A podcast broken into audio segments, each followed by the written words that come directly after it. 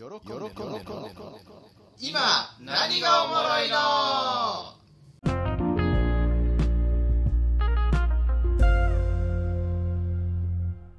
この番組はブロガーの喜んで、ゲーマーのゆげとパルプンテマリム。この何者でもない3人が世の中のおもろいこと、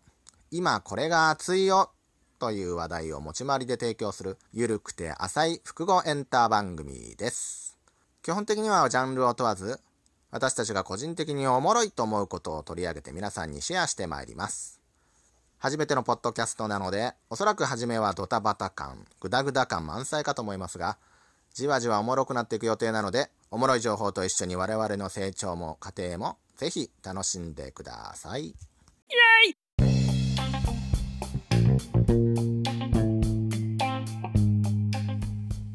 皆さんこんにちは、喜んでです。いつも私のブログを読みに来ていただいてありがとうございます。さて、今日が3月の14日、ホワイトデーということなんですけれども、えー何を隠そう？今日はですね私喜んでが一人でお話をさせていただいて配信させていただきますちょっとですねいろいろここに至るまではですねいろいろありましてまずゆげさんがですねこともあろうに喉を壊してしまいましてこのポッドキャストを配信する上では命とも言える喉を壊してしまいましてじゃあ今週はお休みにしようということで私とマリムである一つのテーマについて2人で、え話を進めて配信しようじゃないかということになったんですね。で実際に2人で収録をしました。そのテーマというのがダイエットについてだったんですけれども非常に私としてはね勉強になりましたしああマリムやっぱりダイエットオタクなんだな。無駄にラマダンしてるわけじゃないんだなあちなみにラマダンっていうのはですねイスラム教徒の断食なんですけれどもまあ、マリム別にあのイスラム教徒ってわけじゃないんですけど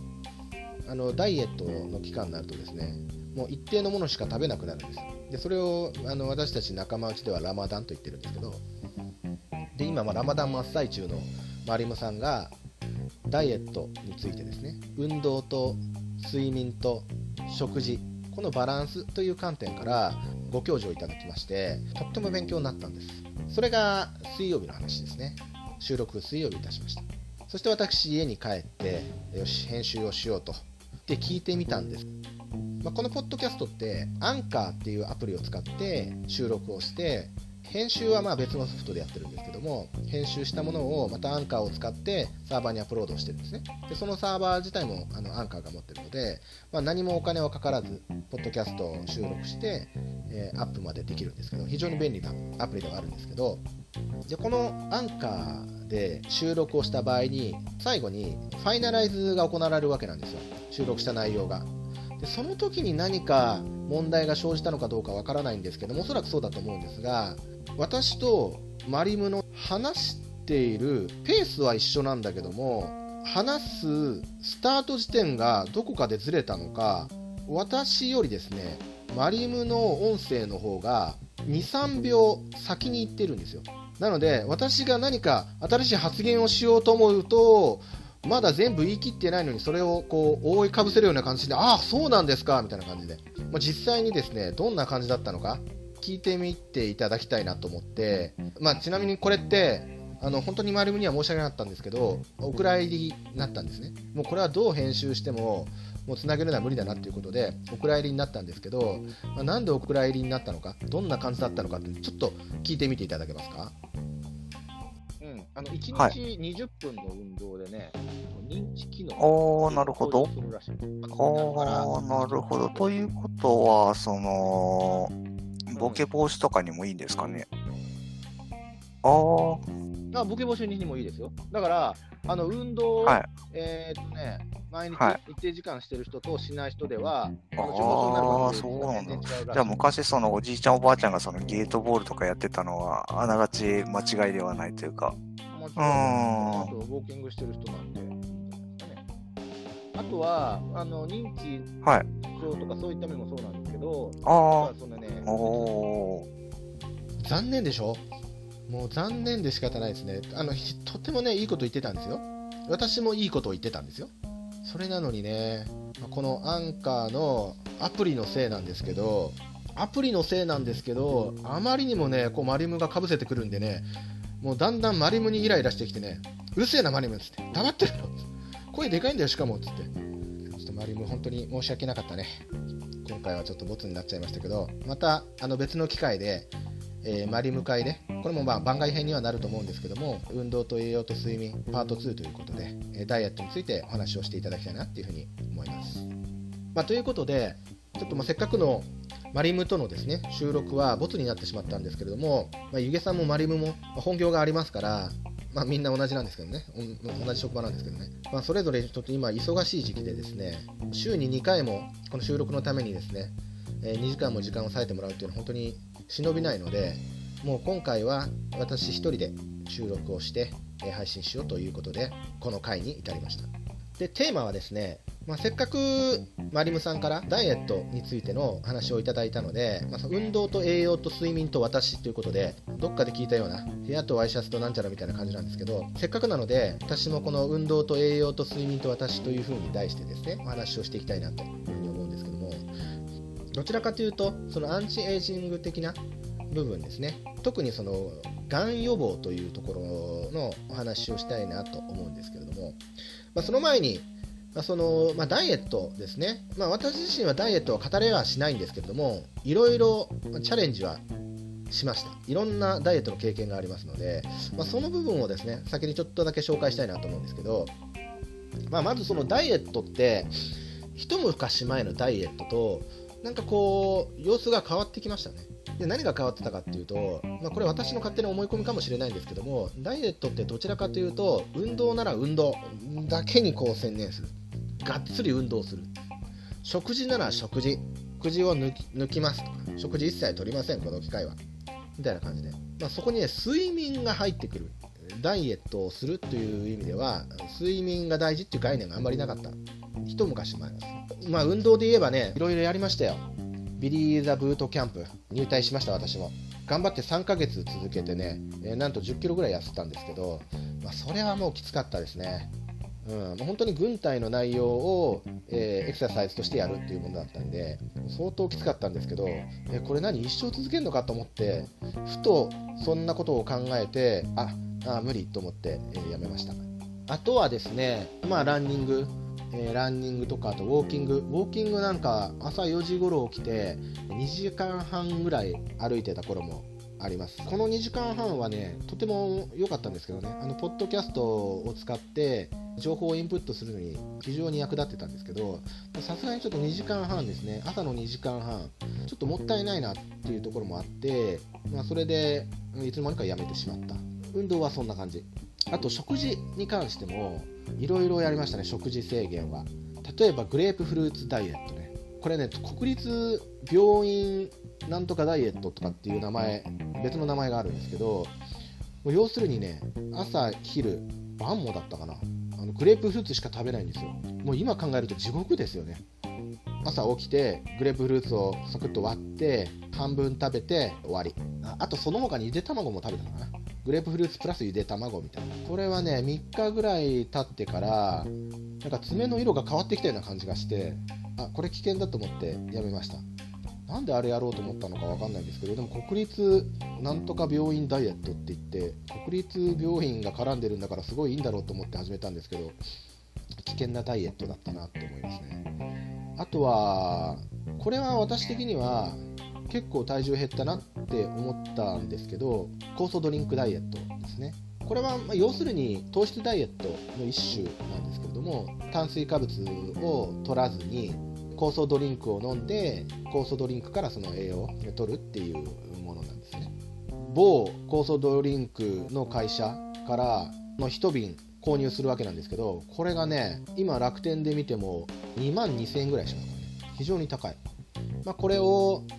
えそのまま飲んだりとか、まあ、コップに少し入れてそのまま飲んだりとか炭酸で割って飲んだりとかですね。いろいろ飲み方を変えながら、えー続けていくわけなんですけど2ヶ月でね5キロぐらいかな痩せましたよ。5キロぐらい痩せたんだけど健康だな俺っていう気持ちは全くしなかったね。もう常に空腹だしちょっとイライラしてたし。それである時にですね衝撃的な事実を知るわけですね。それが何かっていうと林修先生の「初耳学」っていう番組なんですけどこの中で林先生がね何て言ったかっていうとあ酵素ドリンク意味ないですよ嘘っぱちです。って言ったんですよ。これどういうことかっていうとですね酵素が働くのは適切な温度があるんだと。体内で働く酵素の最適温度っていうのが、まあ、体温前後だそうなんですね。でその酵素はですね60度くらいで活動を停止して死んでしまうんだと。さて日本ではですね食品衛生法というのがあって飲料水を売る場合65度以上で加熱殺菌しなければ販売ができないという決まりがあるんですね。なので私の手元についている酵素の中の酵素くんたちは死んでるよと。死んでる酵素を飲んでんだよただの甘ったるい液体を飲んでるんだよ。だから意味ありませんよということだったんですよ。もし体重が減ってるんであればそれはその酵素ドリンクを飲む時のルールとして説明書に書いてある炭水化物は取らないでね。脂っこいものも取らないでね。炭水化物取らずに体のいいものを食べながら酵素ドリンクを飲んでください。そしたら痩せますよと。酵素ドリンク関係ないじゃんっていう。炭水化物取らなくておかずも体にいいものをと取ってるから痩せてるだけだっていうね。そこに、まあ、23かけて2万2000円ぐらいかけてたっていうところでああもうこれやめようというところでやめたということなんですけども。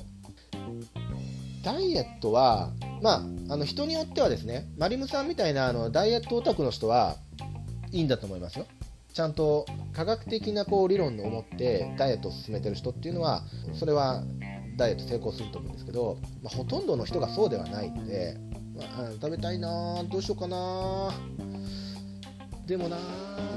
これ以上太ると良くないよなお医者さんにも言われてるしな奥さんにもそろそろやめなさいぽっこりお腹恥ずかしいわよって言われてるしなじゃあ始めるか。程度でそんな熱い気持ちもなくダイエット始めてる人がほとんどなんですよ。でそうなるとねやっぱり当然継続っていうのは難しい。私も特にそうだったんで。じゃあどうしたらダイエットを続けられるのかっていうと私なりにね思ったこととしてはですねダイエットをすることを目的にダイエットをすると続かないんですね。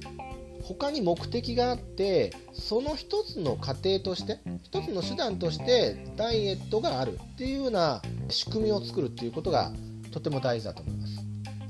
何言ってんだこいつと思ってると思うんですけど例えば私はですね運動はするんですよ。よくしてます。でしかも朝してます。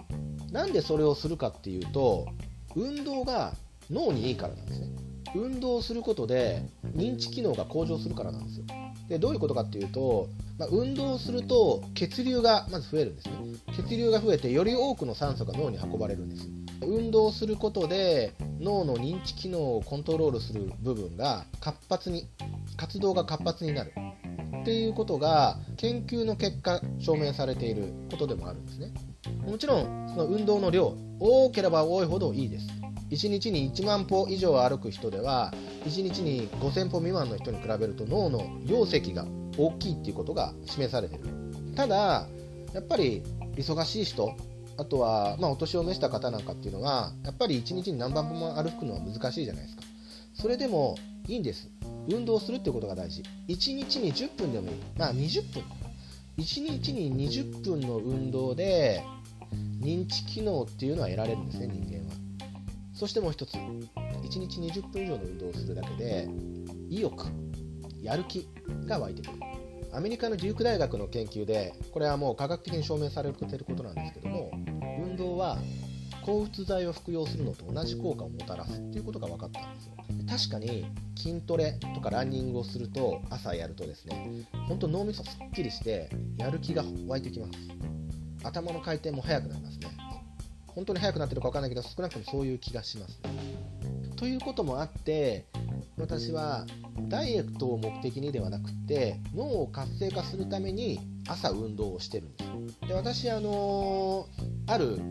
え目標を決めてからですね人生の目標を決めてから、まあ、最終的な目標があってそれにはこれとこれとこれとやらないといけないからどのぐらいの期間でこれをえ習得するためには1日単位でこれをやらないといけないと。なので1日単位のやることっていうのを Dynalist っていうですねアプリがあるんですけどもタスク管理ツールなんですね。でそれを使って30分単位で朝から寝るまで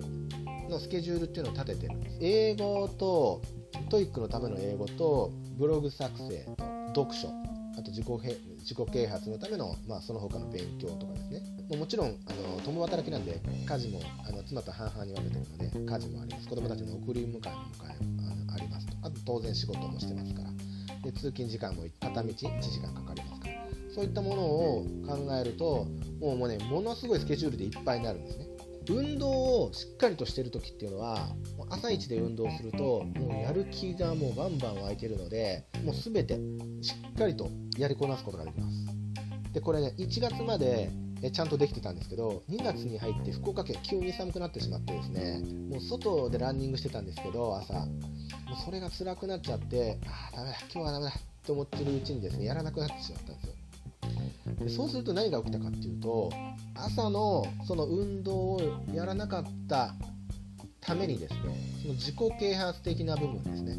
少しずつやらなくなっていくんですよ。そこまでのこうやる気がモチベーションが湧いてこない。でそれがもう2月でしたね。なので2月なんかもう、まあ、今まで週に1冊単位で本は読んでたんですけど1冊読んだか読まないかぐらいです。まあブログはまあ続けてたけど、もう毎日できなかったですね。2日に1遍ぐらいのペースになってしまったし。あこれはやばいなと。いうところもあって3月からですねまた1日から朝起きて運動をすることにしました。で運動はねやっぱりまだ外寒いのでフィットボクシングっていうですね任天堂スイッチのソフトでテレビ画面に映されているトレーナーの方のボクシングのいろんな動きをですね真似をしながらそれをすることで体全体を使って、ま有酸素運動ができるというものなんです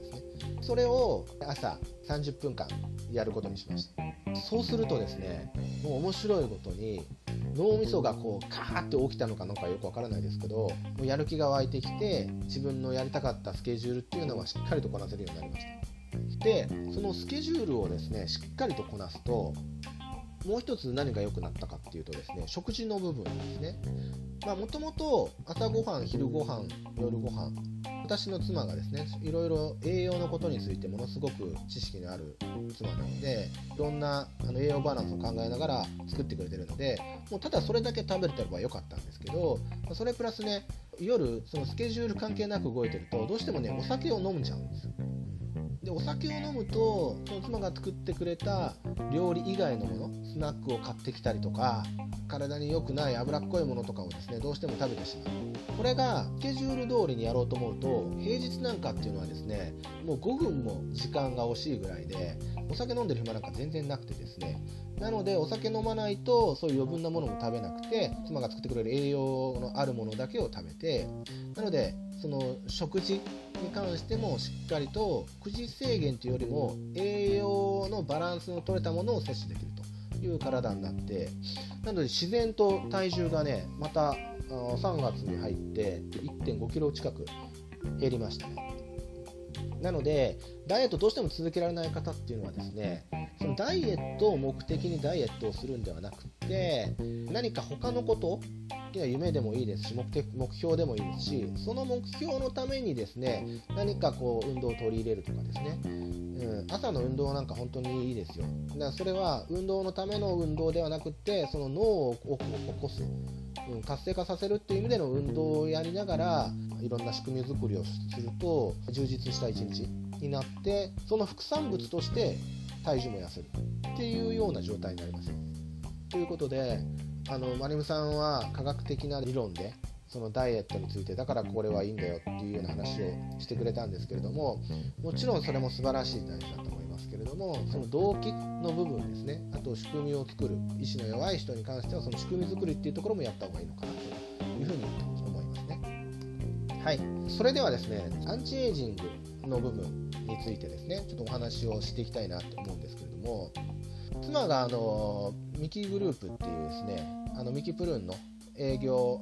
代理店もやってた。今辞めてしまいましたけどもそういった経験があるというところもあって、まあ、かなり栄養とかですね健康とかっていうことに関しては興味を持っているんですね。あともう一つ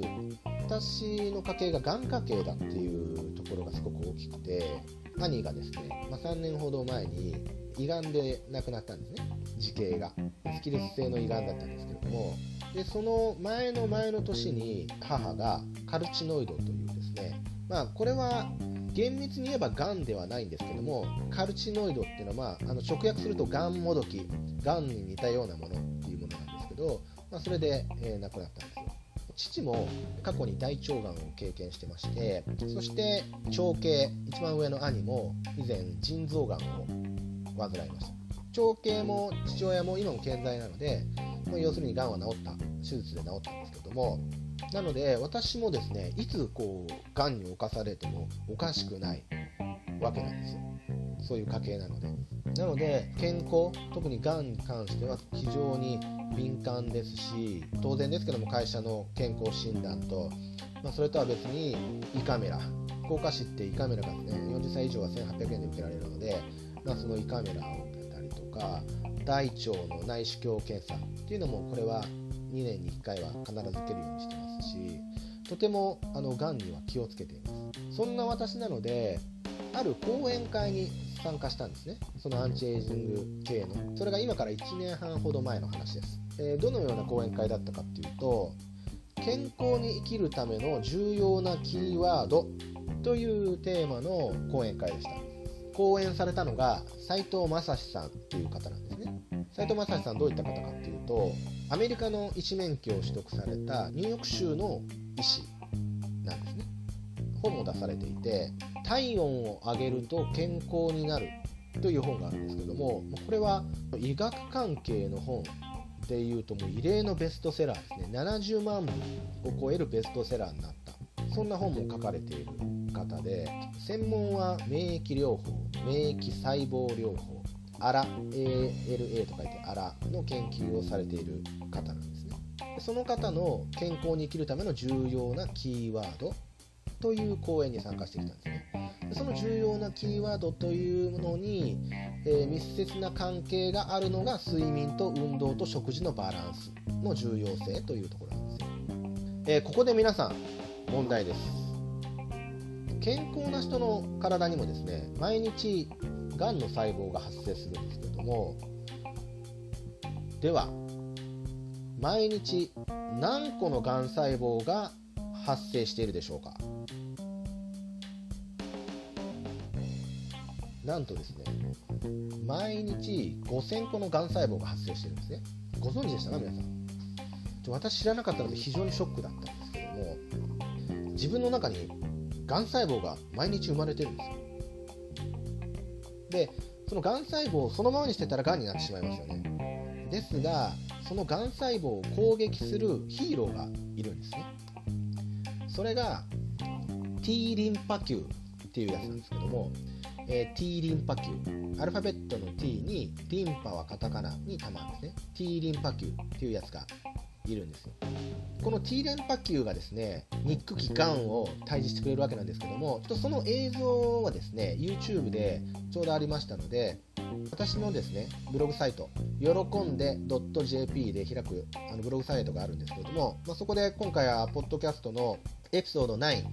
そこのブログ紹介の本文にですね T リンパ球ががん細胞を退治する映像をですねあの YouTube 埋め込んでおきますので、まあぜひ見てください。この映像の中のですね真ん中の大きなアメーバ状のものががん細胞なんですね。肉気がん細胞なんですけれどもそれをこう活発に動きながらですねがん細胞を攻撃しているのが T リンパ球っていうものです。どんどんどんどん T リンパ球ががん細胞を攻撃していって次第になくなっていく。がん細胞が壊れていく様がよく見えますのでぜひ見てください。でこの T 連波球っていうのはじゃあどうやって作られるのかっていうとですね胸のあたりにある胸腺っていうのがあるんですね。この胸腺で作られます。で胸腺に T リンパ球をたくさん作らせるように働きかけるのがメラトニン。これがまあキーワードの一つなんですね。メラトニンというホルモンがあります。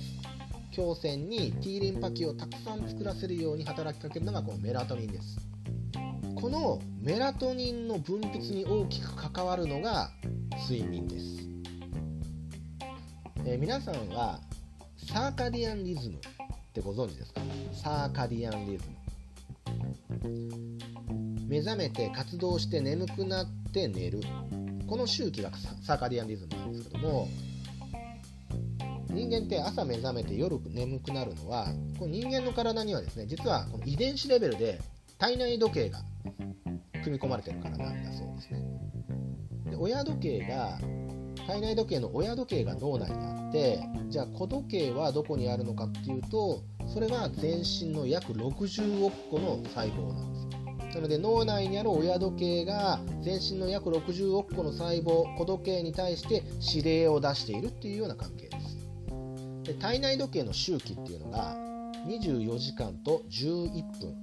なんですね。で地球の時点って1周24時間じゃないですか。なので地球にとって1日は24時間なんだけれども体内時計の1日は24時間と11分。でそこに11分のズレが生じますよね。でこのズレがそのままの状態だとだんだんだんだん時間がずれていくんですね。だんだんだんだん昼なのか夜なのか体が分かんなくなっていくんですけどもそれが続いていくとホルモンのバランスが崩れてって体調が崩れると。ということになってしまうんです。でこのズレをこの11分のズレをリセットしてくれるのが他でもない朝の太陽の光なんですよ。朝太陽の光を浴びると親時計がそれを認識してズレを修正させてくれます。だから朝起きてまず第一にすることはですねカーテンを開けて太陽の光を浴びることなんですよ。これがものすごく重要。でそのリセットをしたその時を起点とした約15時間後にですね眠気を促すメラトニンが分泌されます。例えば朝7時朝7時に起床して太陽の光を浴びて体内時計がリセットされた場合15時間後なので、えーっと22時。22時頃にメラトニンが分泌される。そのように体の中のタイマーがセットされるんですね。そして素直に22時頃就寝すれば寝れば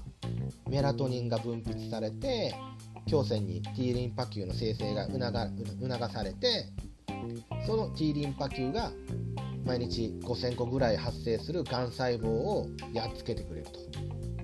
ということなんですね。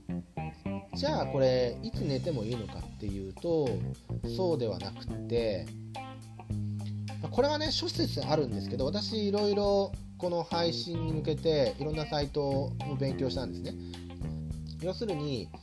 就寝してから23時間後にメラトニンは分泌されるんですと。でそれはいつでもいいんですよっていうサイト。もう一つは、えーノンレム睡眠とレム睡眠というのが睡眠にはあります。メラトニンが分泌されるのはノンレム睡眠の時。ノンレム睡眠っていうのがもうぐっすりと眠ってる間ですね。レム睡眠っていうのはこう目ん玉が動いてる状態、うん、浅い眠りの時。ここはメラトニンっていうのは分泌されませんよと。で人って寝るとまずノンレム睡眠が来るみたいなんですけどもノンレム睡眠来てそこで90分間メラトニン分泌されてえその後90分間レム睡眠でメラトニンの分泌が止まります。でその後またノンレム睡眠が来ます。でメラトニンが分泌されます。ノンレム睡眠メラトニンが分泌される時間っていうのは少なくとも3時間は確保しましょうと。3時間確保するっていうことはノンレム睡眠。レム睡眠ノンレム睡眠で90分 ×3 なので4時間半ですね。4時間半。4時間半っていうのはもう確実に、えー寝ましょうと。ただその4時間半はいつ時間をとってもいいんですよっていう説。ただ斉藤正史さんはやはり時間帯は重要なんですと。ゴールデンタイムお肌とかでもよく言いますよね。夜の10時から夜中の2時。このゴールデンタイムっていうのがメラトニンが最大限分泌される時間帯なのでできればこの時間帯すっぽり寝ましょうと。そのためにはねだからもっと早く寝ないといけないですけどね。諸説あるんですけども、まあ、一つ言っておきたいのはこの斉藤正史さんっていう方はですね今医学界でも本当に最先端を言っている人で次にノーベル賞を取ってもおかしくないっていうような人なんですね。本当に確かな情報ではあると思います。じゃあと夜の10時からただ寝ればいいのかしっかり寝ればいいのかっていうともう一つあって部屋を真っ暗にして寝るということが重要だそうです。ねなんでかっていうとメラトニンはですね光を感じると分泌を抑制する性質があるんです。携帯のブルーライトなんかっていうのはすごい強い光なのでメラトニン破壊してしまうそうなんですね。だからあの寝る前就寝の2時間ぐらい前には携帯とかパソコンっていうのはまあ控えた方が良さそうです。ね、これ難しいですよね。私もブログとかねツイッターとかやってるとどうしてもね寝るギリギリまで寝床ついてもツイッターとかね誰かが来てないかなとか気になるんですけれども、まあ、そこはね健康のためです。すっぱりやめていきましょう。これ一つだけ言えるのはですね今あの世の中で成功している人たち彼らはねそれこそ健康にものすごい気を使ってますね。しっかりと夜早い時間帯に寝て朝起きて日の光を浴びるっていうことをしっかりとされてる方が多いです。やっぱり体が資本なので成功者はね本当にそこを分かってるんですよ。病気したらおしまいだと。病気したら自分のやりたいことも時間使えないしね。入院なんかしたらもうそれこそ制限がいっぱいあってやりたいことができない。もうそれだったら病気にかからないっていうのがね時間を確保するっていう上では一番の方法だということで健康にすっごい時間を使ってますね。なのでしっかりと睡眠っていうのはとってます。よなのでやっぱり無理だ無理だと思わずにしっかりと睡眠っていうのはね確保。健康のために逆に自分の昼間の時間を有効に使うためにしっかりと睡眠をとっていかないといけないなっていうふうに改めて思いました。でもう一つメラトニンのですね原料っていうのがセロトニン。セロトニンっていうホルモンなんですけどもこのセロトニンは太陽の光を浴びることで分泌が高まるそうなんです。なので日中は少しでも外に出て太陽の光を浴びて、えー、セロトニンを分泌させてメルトニンの生成をするっていうのが大事ですよと。ちなみにこれ別にお天気の日だけじゃなくても雨の日曇りの日でもですね日中の明るさがあればちゃんとセロトニンっていうのは作られるそうなので大丈夫ですよ。いいですかね？T リンパ球この T リンパ球の他にもう一つ重要なキーワードがあります。それがミトコンドリア。ミトコンドリアなんですけども科学の時間とか生物の時間とかで多分習ったことがあると思うんですけどもミトコンドリアっていうのはですね要するに生き物が活動するためのエネルギーを生産してくれるんですよ。斉藤先生はですねこの活動するためのエネルギーを ATP ATP っていうふうにおっしゃってましたね。何の略だったか忘れてないあのあのアデノシン酸リン酸だったかな。アデノシンと3つのリン酸のことを言ってたと思うんですけどもまあまあ言い方は別にいいですよ。生き物が活動するためのエネルギーを作ってるんだと。ミトコンドリアは。なので、まあ、非常に生き物にとっては大事なんですね。ミトコンドリアがなければ生きる活力エネルギーが生まれてこない。力が湧いてこない。非常にいいものなんですけれどもただ一方でミトコンドリアはですね活性化酸素も生むんですね。活性化酸素ってがんの元なんで。で加齢とともにミトコンドリアは ATP の生産は少なくなってしまって活性化酸素の排出が増えていくんですよ。